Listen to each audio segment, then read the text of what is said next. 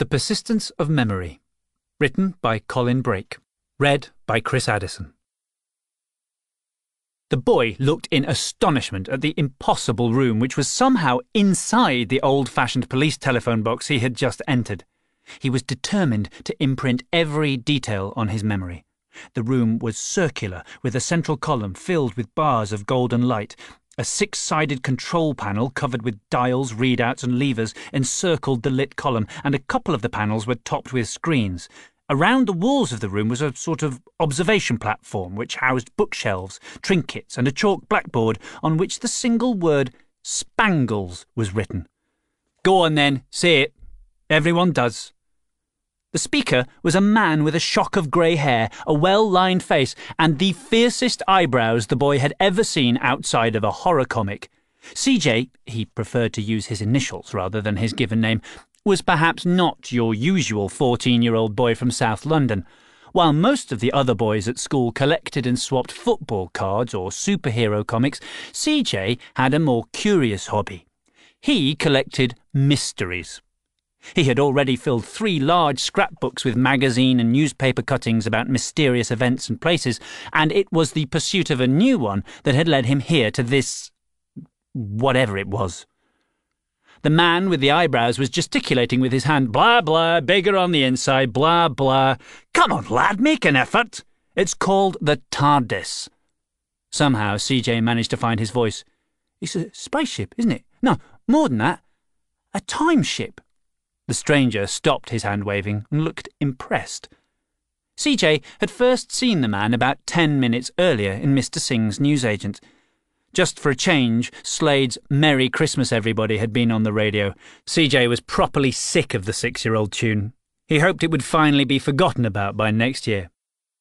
Trying to ignore the song's long, loud cry of "It's Christmas!" C J had been eyeing up a newspaper's front page. It proclaimed to have an exclusive feature on the Loch Ness Monster with brand new pictures of the monster itself. C J knew he had to add it to his scrapbook, but he didn't have any money. The stranger had been in the shop buying a packet of sweets, some fizzy orange Spangles. He was obviously a regular, as Mister Singh had called him, Doctor.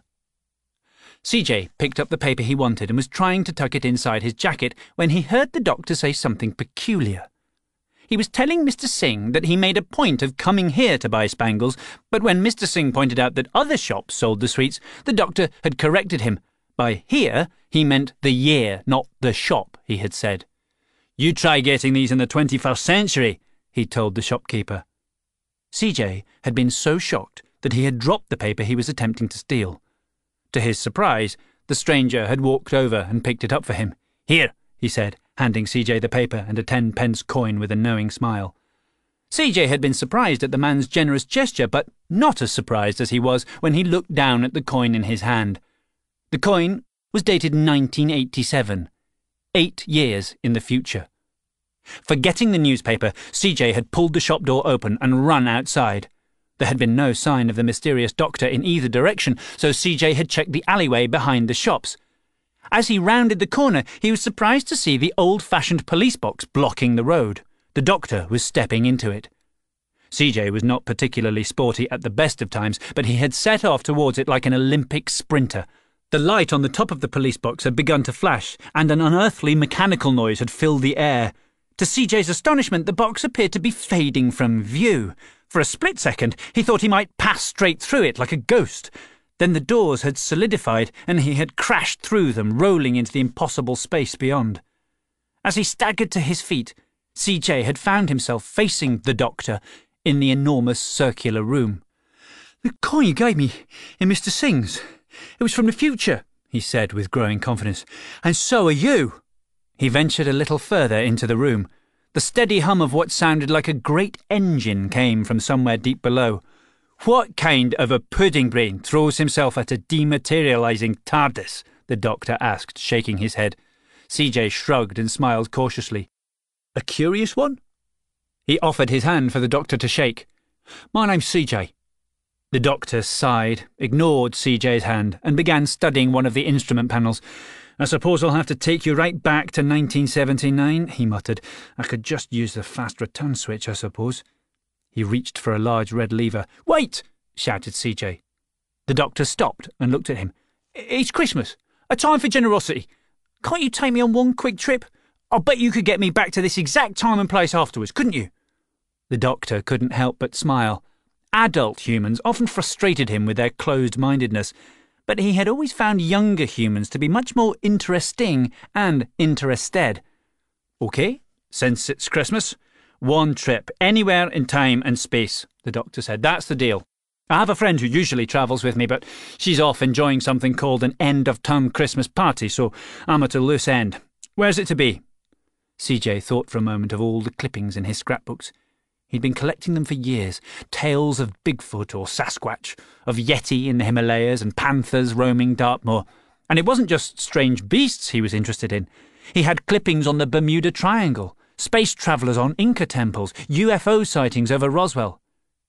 How about the Mare Celeste, C J finally suggested, remembering the tale of the mysteriously abandoned ship found adrift in eighteen seventy-two. Boring, said the Doctor. That was the Daleks. Um, Stonehenge, when it was being built? Been there, done that, said the Doctor, and that's no mystery, just aliens. OK, then. How about the Loch Ness Monster? C J offered, crossing his fingers for luck. Well, there was the Zygons' pet scarrison, which turned up in the Thames that time, muttered the Doctor. Has that happened yet? I'm always a bit vague on the dates. I don't know anything about Zygons, replied C J, but I do know there were lots of new Nessie sightings reported this summer. Loch Ness in the summer of nineteen seventy-nine it is then, declared the Doctor, turning and setting the controls. Let's go and find ourselves a wee timorous beastie, shall we? When the doors to the TARDIS opened again, Mister Singh's newsagent was nowhere to be seen.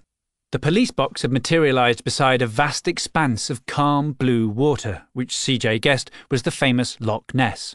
Tree-covered hills rose up from the opposite side of the lake, and further away C J could see the remains of a castle towering above the water.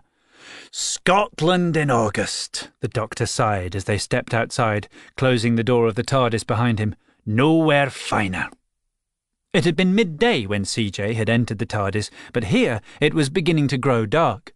The Doctor started off towards the water's edge, and C J hurried after him. A short distance away, C J could see a small encampment, a couple of tents pitched around a campfire. A young man of around twenty emerged from one of the tents. "Hi," said the camper with a friendly expression. "Are you looking for the old girl?" "Old girl?" said C J. "Nessie!" The youth, who gave his name as Robbie, explained that he and his friends were Nessie hunters. Every year they came to Loch Ness and set up a camp here, hoping to spot the mysterious monster. Robbie's two friends had gone into the nearest town for supplies, leaving him alone on watch. "Have you ever seen the monster?" asked C J, sitting down by the fire. "Not myself," confessed Robbie, "but my friend Al saw something just the other night. He managed to get a photo." The young Nessie hunter reached into his pocket and produced a Polaroid photograph. The Doctor glanced at it, narrowing his fierce eyebrows, then passed it on to C J.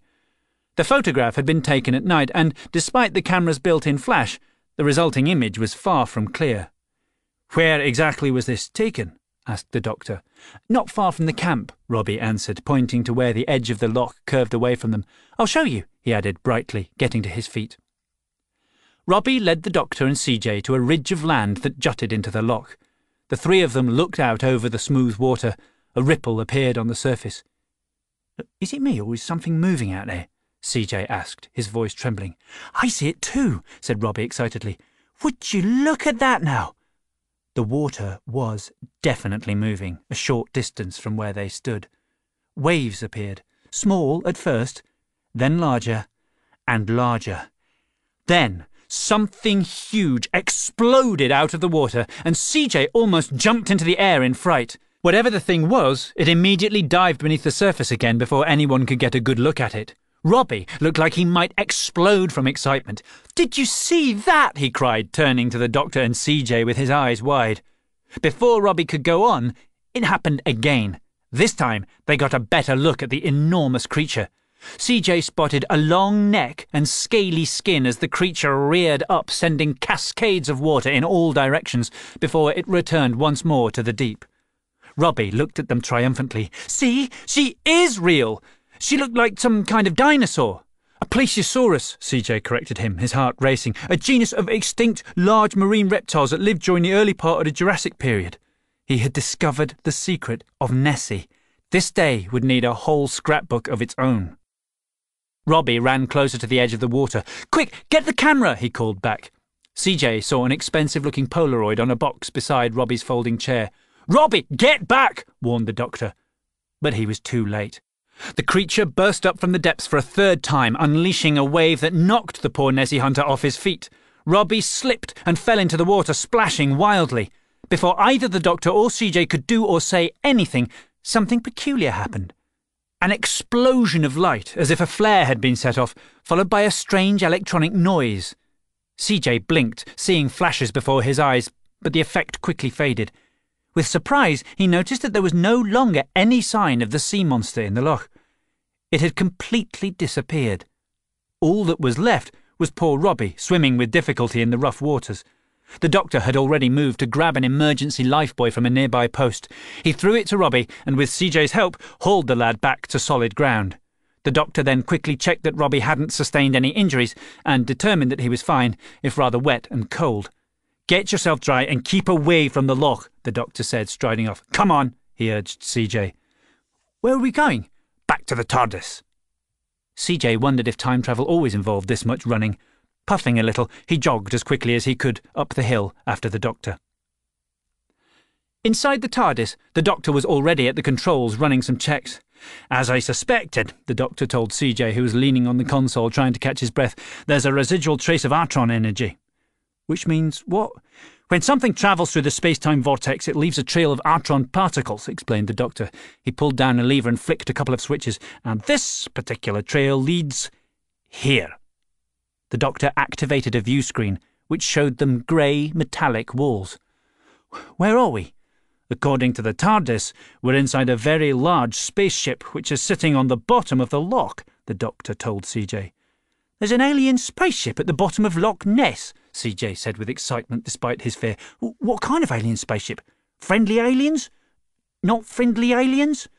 "Not sure," said the Doctor, frowning. "But there's one thing I do know.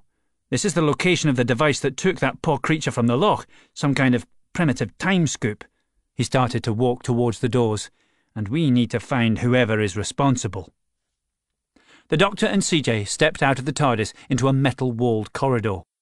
There was a cold efficiency to the design, flat grey panels and silvery steel mouldings with muted blue lighting.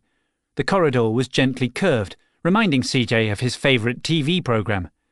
"Bit Star Trek, isn't it?" suggested C J, peering round the corridor as they walked along it. "If you say so," replied the Doctor. "It's more reminiscent of a Dalek ship, if you ask me."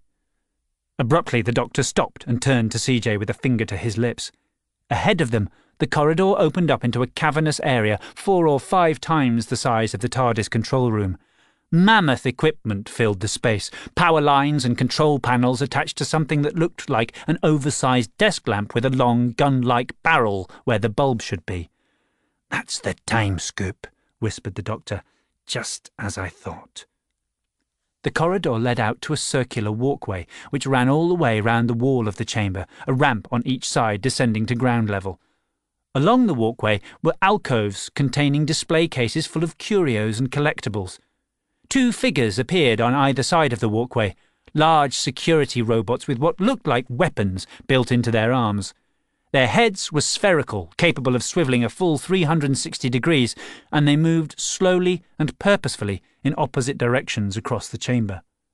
The Doctor beckoned C J into one of the alcoves, and they ducked down to hide behind a display case. "Are they in charge?" whispered C J. The Doctor shook his head. "I doubt it. They match the design of the ship. I'd say they're just automated crew. I'm more interested in whoever wrote their programs." One of the patrolling robots passed their hiding place and returned to its starting position. Then both robots made a whirring noise and stopped moving, as if powering down. "Whatever happens, keep out of sight," said the Doctor firmly. Then he moved quietly out of the alcove and ran down one of the ramps. C J wondered where the Doctor was going. The seconds that ticked by in his absence felt like an eternity. When seconds then became minutes, C J began to wonder if the Doctor was ever coming back. He couldn't see anything from his hiding place. Perhaps if he just crept carefully to the walkway, he'd be able to see what was going on. Remembering the Doctor's warning, C J cautiously crawled out from behind the display case and onto the walkway. The vast hall was empty, with no sign of life. On the floor below, C J could see some screens which were connected to the machine the Doctor had called a time scoop, dozens of them, all showing different scenes. C J gulped with excitement as he realised what the screens were showing. Not different T V stations, but different places in history. Even from this distance, he could make out dinosaurs on one and something that looked like a half-built pyramid on another. Curiosity quickly got the better of him, and he edged forward to get a closer look. Keeping an eye out for any movement, C J stepped down the nearest ramp towards the screens. As he got closer, he saw more details. A Roman army marching, a pirate ship, some kind of giant wheel on the banks of the Thames. It wasn't just the past on the screens, he realised, it was the future too. One of the screens showed some kind of invasion. At first, C J thought the invaders were zombies, but then he realised they were shop dummies, moving mannequins with concealed weapons on their wrists. "Now what do we have here?" said a strange voice in sing-song tones. "Did I pick up a hitchhiker when I scooped up my Nessie?" C J spun round and saw that a peculiar man had appeared behind him. He was powerfully built and wore a richly decorated scarlet robe which was tied with a paisley-patterned scarf as a belt. On his feet were practical-looking boots similar to the chunky-soled shoes that the Doctor was wearing. Unlike the robots, which matched the ship in design and feel, the stranger seemed out of place here. "I'm lost," said C J lamely. "I rather think you are," agreed the stranger. "Perhaps I should send you back to the Jurassic era with our scaly friend?" "I don't think that's a very good idea," said an angry voice. C J looked past the stranger and was delighted to see the Doctor descending from the opposite ramp. "You can't go round sending innocent people through time," said the Doctor, clearly furious, as he reached the ground floor. "Who are you? Where did you get this time technology?" The man just looked at the Doctor and laughed. He had wide blue eyes that seemed to sparkle with amusement, and C J could see deep laughter lines on his face. Whoever he was, he was clearly someone who found plenty to laugh at in life. "Me?" he asked, pointing at his own chest. "I'm just a traveller and a collector, much like yourself." "A collector? Me?" The Doctor was clearly surprised by the turn of the conversation. He shook his head and looked over at C J. "Are you all right, C J?" C J tried hard to sound like he wasn't afraid. "Never better, Doctor." "Good," said the Doctor. "Listen to me, and I promise I'll get you out of here." "Oh, don't make promises you can't keep, Doctor," warned the stranger. The Doctor turned and approached the man, anger burning in his eyes. "Now listen here. You need to shut down this time scoop and stop meddling with things you don't understand. Time travel is not a game. You don't play with time. You don't scoop up marine creatures from millions of years ago and drop them into Loch Ness for a laugh." The illegal time scoop operator laughed again. "Who's going to stop me? The Time Lords? Aren't they too busy hiding from their own shadows these days?" The Doctor suddenly seemed unsettled. "What do you know about the Time Lords?" he demanded. "Oh, Doctor, you change your face, but you don't change your ways. You're just as naive and boring as you've ever been. Don't you ever learn? Meddling is always fun. What's the point in anything if there's no mischief?" C J was shocked to see the colour draining from the Doctor's face. It, it can't be you," he stammered. "You're not the only one wearing a new face, Doctor," said the man, spinning round as if showing off a new outfit. "It's me, Mortimer. What did you call me once? The meddling monk? Well, I've ditched the monk look. You could say I've got a new habit," he laughed. "Do you get it? Habit." He giggled again, then realised he was laughing alone. Mm, eh, eh, never mind. Suddenly the security robots appeared again, this time at the top of each ramp. "Robots, escort our guests to the cells," ordered the monk. The robots moved forwards and C J flinched, expecting a cold metallic hand to grab him at any moment. But nothing happened. "Hey, what do you think you're doing?" C J opened his eyes and saw that the two robots were holding the monk captive instead of the Doctor. "Sorry, old friend," the Doctor said, a hint of amusement in his voice. "I'm afraid you've got a mutiny on your hands. These boys work for me now." He waved something that looked like a rather over-designed multi-tool in the monk's face. You never were very good at positronic brains, were you, Em? Took me about ten seconds with my sonic screwdriver to hack into this ship's computer and replace you as commander. You really are a killjoy, aren't you? Muttered the monk, raising his hands in defeat. Fine, you win, Doctor. But the Doctor wasn't finished. What mischief were you planning with this time scoop? He demanded. The monk shrugged. I hadn't really decided, he said airily.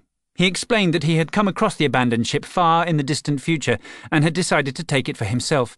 I thought I might use it to depopulate this little planet that everyone values so much and offer it up to the highest bidder. The Rutans, the Sontarans, maybe even the Daleks. There's no shortage of races that would pay a handsome price for planet Earth. The Doctor looked furious again, as C J wondered aloud, What happens now, Doctor? Are you going to hand him over to the police? He seemed to consider this for a moment. Well, I could bring in the Shadow Proclamation, I suppose, said the Doctor. C J saw the monk's grin fade rapidly at the suggestion, and the Doctor shook his head. No, I couldn't do that to him. The Doctor explained to C J that the monk was a fellow Time Lord, whatever that was, which meant that he too had a TARDIS. After a quick search of the room, they found the monk's time machine disguised as a plain white wardrobe, hidden behind the time scoop machinery. To C J's surprise, the Doctor decided that the best thing would be to let the monk go. But we can't just let him get away with it, C J cried. He won't, said the Doctor firmly. He returned to his TARDIS, then came back carrying a box. Inside was a creature that looked like a giant worm. The monk looked scared. Not a memory worm, Doctor, please. You can't wipe my mind with that thing. I think it would be best if you forget all about this ship, said the Doctor firmly. One little bite from our friend here, and you won't remember a thing. He beckoned one of the service robots over. It picked up the worm from the box and carried it across to the monk's neck. With his short-term memory now a complete blank, the monk was quickly bundled by the Doctor back into his wardrobe TARDIS. The Doctor set the controls, and a few moments later, the monk's TARDIS disappeared from view. What are you going to do about his ship and the time scoop? Asked C J. It's a bit dangerous to leave it here, isn't it? The Doctor agreed. Extremely. I'm going to program the robots to pilot it into the sun. That should see it safely destroyed. C J nodded. I wonder what happened to the original crew, he said, hoping the Doctor would give an answer that wasn't too sad. The shielding on the scoop is a bit suspect, said the Doctor. I suspect there may have been a leakage of Artron energy causing a time disturbance that removed the crew from their own timelines. He sighed, sounding tired. Time is a very dangerous thing to play around with, C J. The monk is lucky we came across him when we did.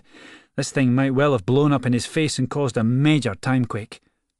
The Doctor stopped and patted C J on the shoulder. But never mind that, eh? He said with a small smile. Time to get you home, I think. Inside the TARDIS control room, the Doctor pottered around the central console, flicking switches and checking readouts. C J watched him carefully. He couldn't stop thinking about the memory worm. The more he thought about it, the more he became convinced that the Doctor would use it on him too. This whole fantastic adventure could be stolen from his memory, and he'd never even know it. While the Doctor was busy flying the TARDIS, C J pulled out the notebook that he kept in his jacket pocket and began to sketch and make notes. When he heard a change in the engine sound, which he now knew meant the TARDIS was landing, he carefully slipped the notebook back into his pocket. Here we are then, said the Doctor. London, December twenty-fourth, nineteen seventy-nine, right? We've materialised about thirty seconds after we left. C J's eyes drifted to the box containing the memory worm. Are you going to... he began. Wipe your mind? The Doctor laughed, but not entirely convincingly. No, no. Well, not with the memory worm. That's a bit of a blunt instrument, but I do need to blur some of the details. He pressed a single bony finger to the middle of C J's forehead. You saw glimpses of the future on the monk's screens, and no one should know too much about their own future. C J blinked, his thoughts a fuzzy mess. He wasn't even sure where he was for a moment. Looking around, he eventually realised he was standing in the alley behind Mister Singh's newsagent. A fading echo of a strange wheezing sound was in the air, then all was silent. Shaking his head to clear the cobwebs, C J began walking home. He had a half memory of something incredible happening, Something to do with a blue box and time travel and someone called the Doctor? Had it really happened, or had he read about it somewhere? The more he tried to remember the details, the fainter the memory became, until it felt more like a dream than a real event. But that night, as he was getting into bed, C J found something peculiar in his notebook. There were some scribbled notes about the Loch Ness Monster, which C J couldn't remember writing, next to a sketch of an old-fashioned police box. It was labelled with the words Time and Space Machine, and two more words written at the bottom of the page, The Doctor. What on earth could it mean? It was a mystery, but something totally new, not like the other things in C J's scrapbooks. This deserved a whole new scrapbook of its own. C J woke up the next morning, Christmas morning, and leapt downstairs eager to open his presents. Tearing open the first one, he found a brand new scrapbook, just as he'd hoped. "For your next set of mysteries, Clive," his nan said, smiling at the elated expression on C J's face. When all the presents had been opened, C J retreated to his room to survey his new belongings. A cassette player, some felt tips, a book about ancient myths. He'd done very well this year, but the best present hadn't come gift-wrapped at all. Opening his new scrapbook and using one of his new felt tips, C J labelled the cover, The Mystery of the Doctor and the Blue Box by Clive J. Swift. It was the start of a fascination that would last for many years to come. Soon Clive's scrapbook would become a collection of cuttings and photos, of sightings and mentions, the first of a dozen scrapbooks that eventually became a website, a site that would one day be discovered by a girl named Rose Tyler, after she too met a mysterious doctor who travelled in a blue police box. As the TARDIS spun through the time vortex, something stirred in the depths of the Doctor's mind, a fleeting memory. Something Rose had told him about when he'd first met her during that business with the Autons.